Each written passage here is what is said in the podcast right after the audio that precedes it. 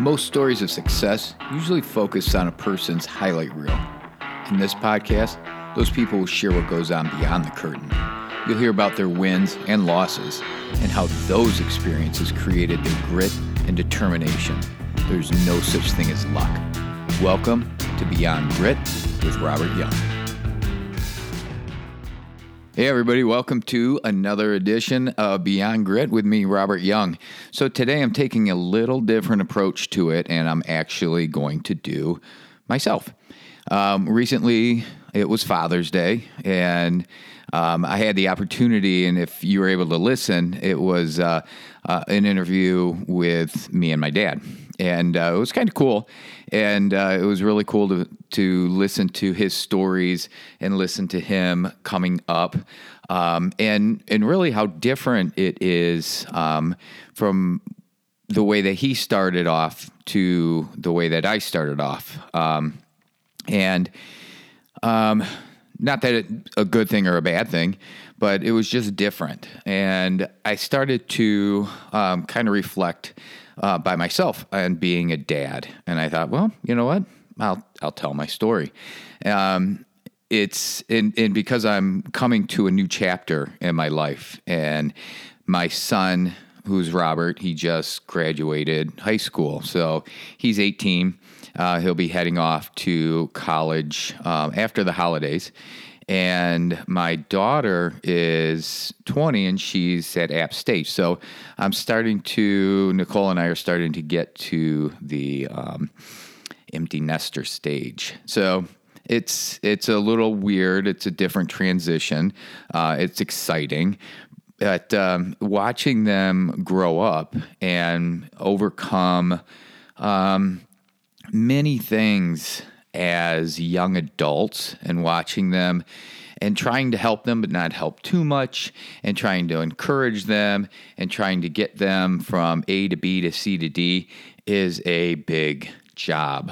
You want to help them, and I want to help them, but then you don't want to help them too much. You need them to be able to stand on their own two feet eventually. So It was really cool. I remember back when they were born, and it's vivid. And I remember where I was, and at that time I was a fireman in Shelby Township, and Nicole was pregnant, and it was with Audrey, and it was so exciting because you're watching, and we took pictures every single month of Nicole and watching her belly grow, and it was great. And I remember I was at the firehouse, and we were sleeping, and it was 5:30 in the morning, and I got the phone call that she was in labor, and I thought, here we go, this is it. I got into my vehicle, I drove home, picked her up, we grabbed the bag, we went to the hospital, and I thought that it was going to be like you saw in the movies, where I was going to race up to the front door of the hospital. They were going to run out with the wheelchair, load her in, and away we go. But it did not happen that way. It was not that impressive. It was walking into a quiet hospital, walking upstairs, 6th floor, going there, checking in, and away you go. And, you know, it was just funny that that's what I had in my mind for the first time, because, you know, when you have your first child, that is the most important thing, and it should be the most important thing in everybody's life, right? But it isn't. And so we went in and started checking in, and it was funny. I remember when she was born, and we didn't find out the sex of the baby the first time, so that was a big surprise. And I'm telling you, it's probably one of the only surprises nowadays that we have, is the birth of our kids, as long as you don't get to find out what the sex is on the ultrasound. But she came out, and she was a little thing, 7 ounces. She was 7 pounds 11 ounces, and what a proud moment that was. So proud, you know, you cry, it's so emotional. You get to cut the cord, they take her away, and you are like proud dad. I remember I would tell everybody that I just had a baby girl, and I'm a dad now. And I remember going and getting a photo album, because back then we had photo albums, and to take pictures of her and put them in the album. And I remember I was at the Hallmark store, and we don't even have, I don't think we have Hallmark stores anymore, but I was at the Hallmark store and I was talking to the lady at the front counter, and I was like, yes, just had a baby, and I'm buying this, and it's my daughter, talking, and I'm sure she was like, yeah, that's great, just pay me and be on your way. But it was so exciting. We went back, and in the hospital, that was the time that you were most comfortable because you had staff everywhere. But then they send you home, and you get home and they're like, have at it. And this was really before a lot. I mean, the internet was just kind of coming about, and this was so new. So you went to the bookstores, you were buying books, you were trying to be so prepared, and you were halfway prepared and halfway scared to death bringing this baby home. And but we made it through, and it was good, and we were watching her, and you're taking her for walks, and she's growing up. And and then we decided, you know what, it's time for another one. We're going to have another child. And one thing that we were very fortunate with is Nicole was able to get pregnant pretty easily. So when we wanted to have a baby, we pretty much had a baby. And I know that people struggle with that, but we were very fortunate to be able to do that. And this time when we went in, we found out what the baby's sex was, and it turns out we were going to have a boy. So we were fortunate and grateful to be able to have a baby girl and a baby boy. And when he was born, it was then. Now you knew that people weren't going to come and rush and come and get you at the hospital doors. But we waited up there, and he was born. He was born fast. I was at the firehouse. I was sitting around the coffee table, and the phone rings. And, at that time, everybody knows that it could be any moment. And they all look up, and I get the phone call. And I was just getting scolded because Audrey had a stomach bug and for days. And it finally was somewhat under control. And then I woke up to go to work that day, and she woke up also, and she wanted to eat.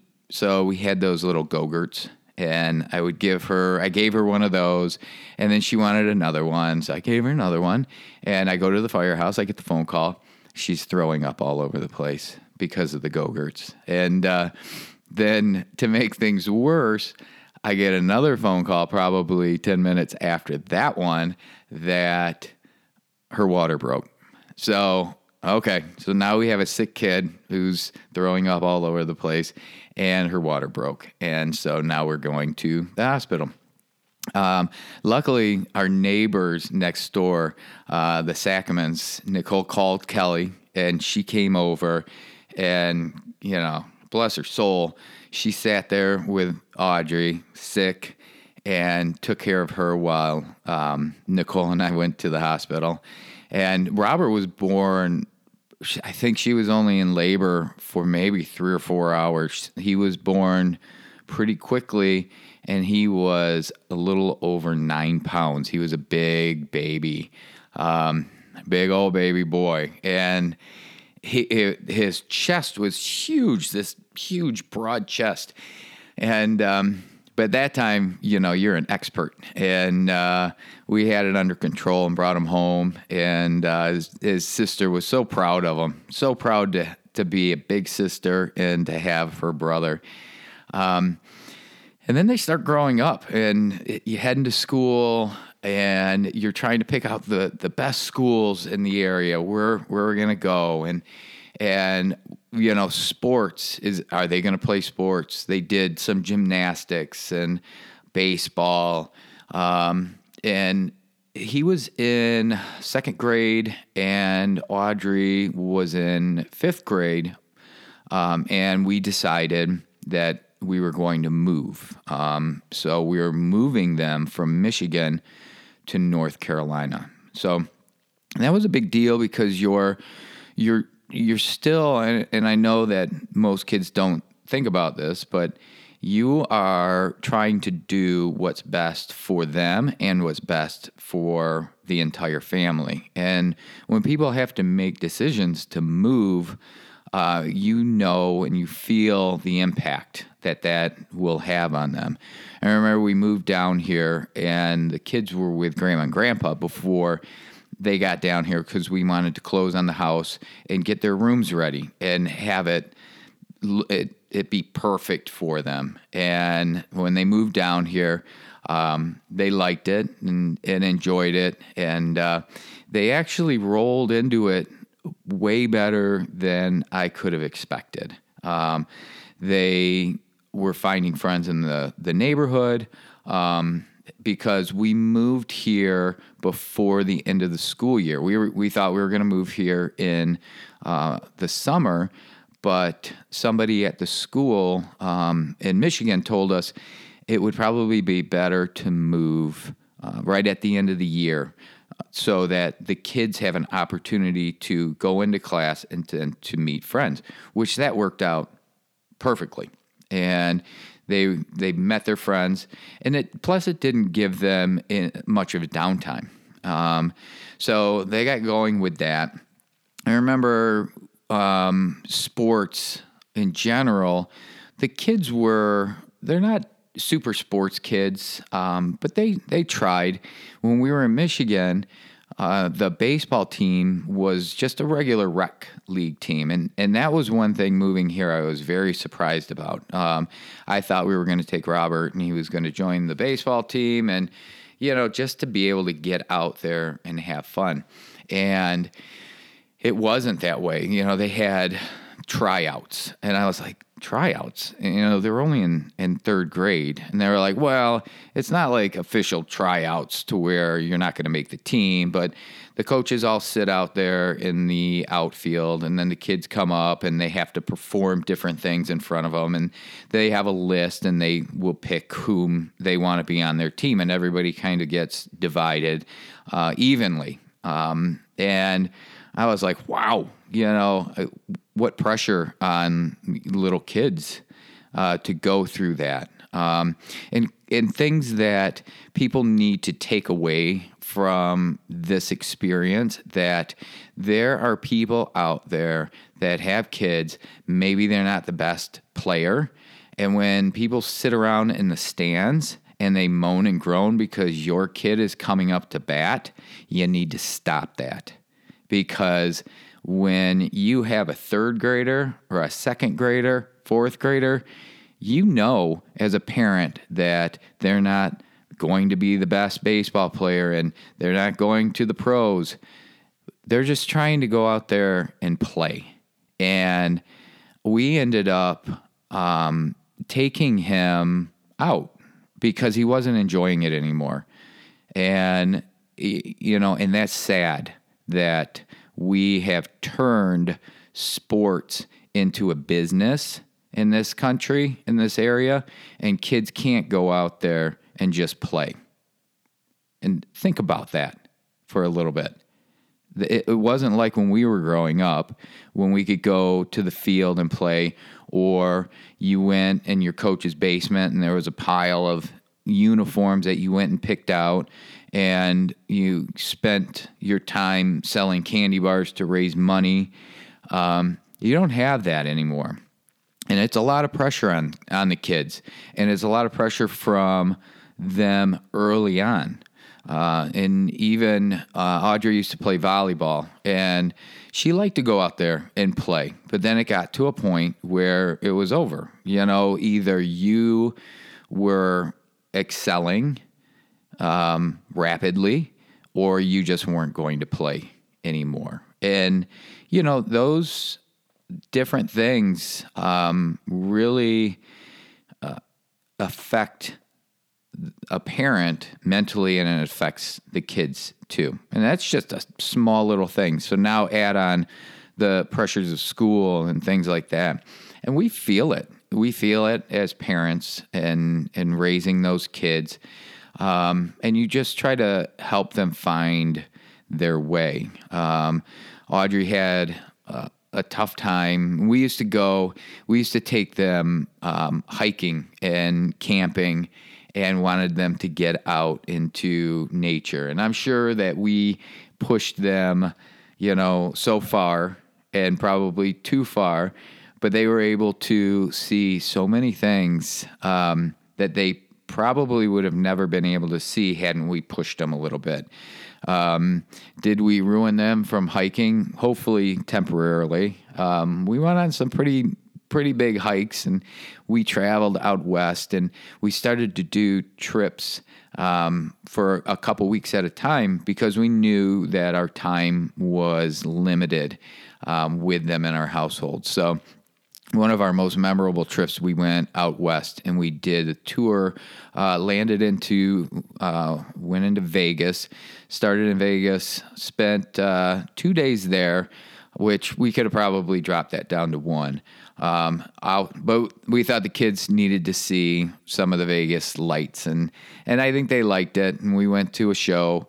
It was fun. Then off to Zion, and Zion was amazing. That was probably one of two really big hikes that we did out there, and the views and where we took the kids was incredible. I'll have memories of that trip forever. From Zion, we went over to Bryce Canyon. From Bryce Canyon, we went to the Grand Canyon to Lake Powell, and Lake Powell to Sedona. Ended in Sedona. Well, we actually ended in Phoenix because that's where we flew out of. And then the next year we did the Pacific Northwest, and we did that trip and up through Vancouver. And it was so much fun being able to spend time with them, because once they get into high school, they're either on their games or their computer or they're studying or they're with their friends. And really the only time that you have with them is when you take them away. And we'll still do cabins in the mountains here to spend some time with them. And now, looking back at those, I wish I would have done it earlier. I wish I would have spent even more time. I know this podcast is probably jumping around here and there, but is what it is. And some of the things that I look back on and reflect on when I look at pictures of the kids, and I've told people this many a times, and I think I wish somebody would have told me this when I had kids and we were raising them, that they are much younger than you think they are. Think about that. They're much younger than you think they are, because you're with them and you think that, man, they're so mature and they're talking and they're so knowledgeable on this.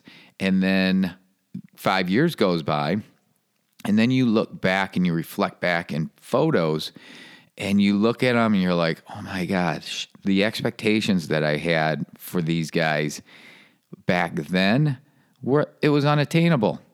And they were so young, and I remember yelling at them to be grateful. And on a trip that we took to Florida, and they were like babies. They were young little kids, and sometimes I'm embarrassed by some of the things that I did.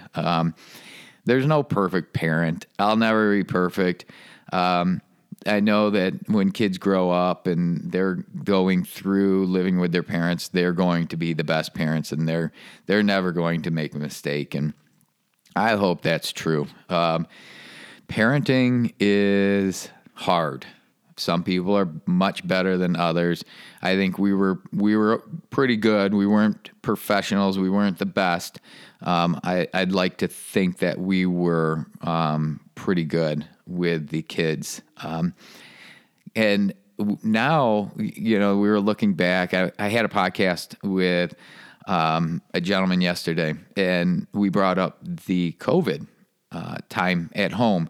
And that was a moment in time that everybody was back together. And it was actually forced to be back together with each other in your house for long periods of time. And that was a time that I even realized it then, that it was a special time. And we had our kids at home. We were doing Sunday dinners where we would dress up. There were Sunday fancy dinners and we'd dress up. We did parking lot picnics because you couldn't go inside restaurants, but a lot of restaurants had carry out or curbside pickup. So we would do parking lot picnics, and we'd take the dogs and get our food, set up our lawn chairs in the parking lot, and have a parking lot picnic. We watched all the Netflix shows. Nicole and Audrey were figuring out how to do TikToks together. It was a special period of time. And then once things started opening back up, and another thing you saw out in the neighborhood were families and kids riding their bike and families riding their bikes and just hanging out. And once everything started opening back up again, all that slowly faded away, and it's kind of back to normal. And I don't know what should be normal, you know, more time with your kids and being with family, or back to just normal day-to-day living. I do miss having them home and the Sunday dinners and things like that. So it's quite a time, you know, and I've raised the kids with boundaries. And what I try to get from them is to understand that to be successful, you have to be responsible. And responsibility comes with sacrifice, and you have to sacrifice things in order to get to certain levels. And you have to manage your time. You have to manage your money properly. I still don't think that they realize 100% of what, you know, it is to be self-sustainable. I moved out when I was 19 years old, and I didn't look back at anything. It was just something that I did. And it was funny, I was talking to my dad, and my dad started his business when he was 18 years old. And they started a business and bought a house and had kids, but that was the norm. You didn't know anything differently. That's what you did, and that's what I did. And I never really asked anybody for anything. And I don't know if that was a pride thing or if it was something that was learned from my parents. I never asked for money, for gas, for clothes, for rent. I was always on time with my rent. I always had gas to get to and from to work. And I was always to work on time because I knew that in order to have A, I had to do B and C. And I had to do B and C properly in order to get past or order to get the best A that I could get. And I try to instill that, you know, in the kids and those values in them, even at a younger age. I started working when I was very young for my dad. So when you have a dad that has a business, that means that you're going to be working in that business. I did that in paper routes and always doing little odd jobs. I was the kid that would knock on your door in the winter with the snow shovel and want to shovel your driveway for $5. I was always out there kind of grinding it out.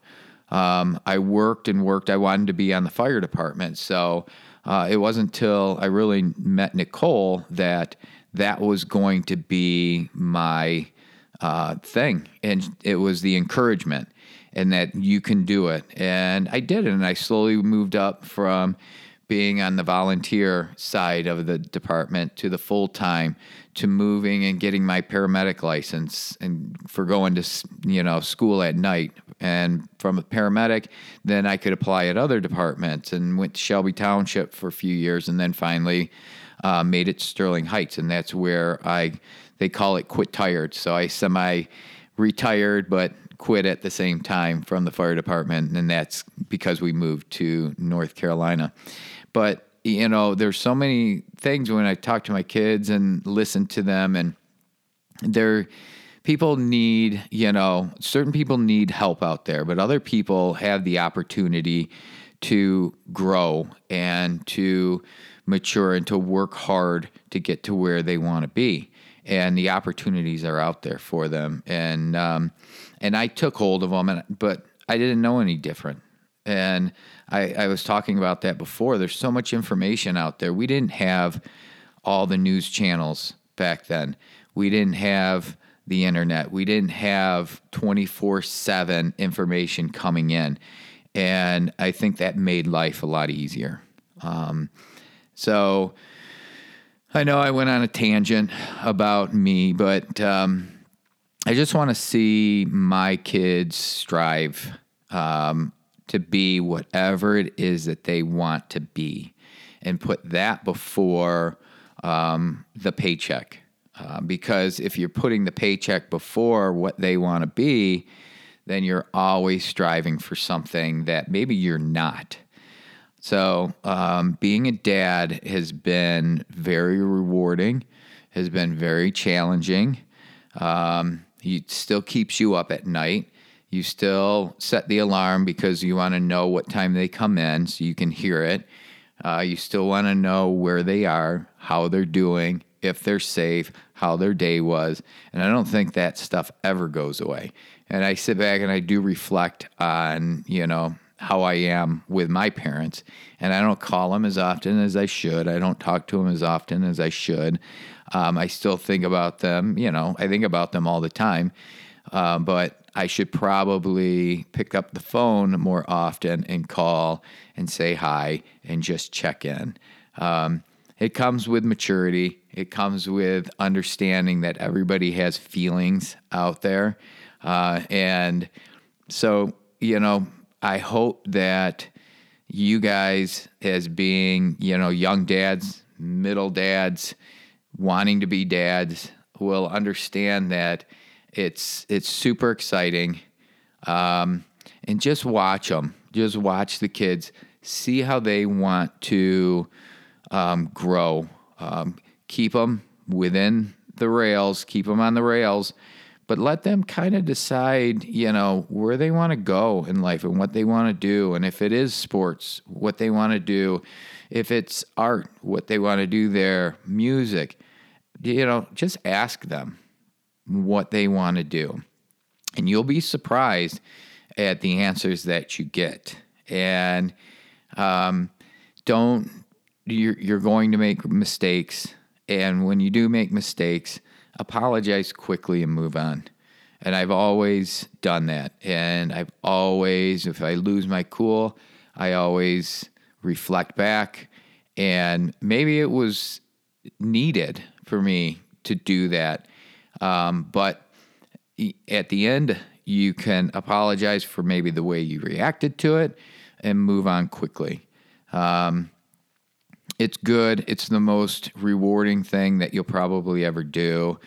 It's the most stressful thing that you'll probably ever do.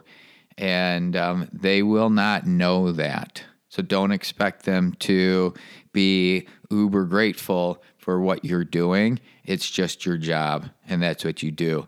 And then when the final outcome happens, then that's when you can look back and say, you know what, I did a pretty good job. And they'll start to come and ask you for your advice. And they'll start to ask you what they should do here and what they should do with that. And do you like my boyfriend? Do you like my girlfriend? And they just want your honest opinion at that time. So hopefully I didn't ramble on too much, but happy Father's Day in the past. It was last Sunday. But again, happy Father's Day. And hopefully you guys are hanging out and spending some time with your kids. And this was my little story of being a dad. And hopefully I didn't bore you too much. And if you like it, this podcast has been a pretty cool little thing for me. It's my little passion project, and I get to talk to people about their successes in life and their failures and how they got over their failures and grit, and talk about grit. Never give up on your kids. Never give up on your family. And that's your grit of getting through and perseverance. And if you like it, head on over, subscribe. And like it and rate it. And I would appreciate that, because more people need to hear other people's amazing stories. So I am finally signing off. I'm done rambling on. You guys have a good rest of your day, and I'll talk to you later. Thank you very much for listening to this episode of Beyond Grit with your host, me, Robert Young. If you've enjoyed today's episode, please subscribe, rate, and review. Tell somebody about it. You can find this podcast on all major podcast platforms. And be sure to tune in every Wednesday for another exciting success story of somebody going beyond grit. Until then, take care.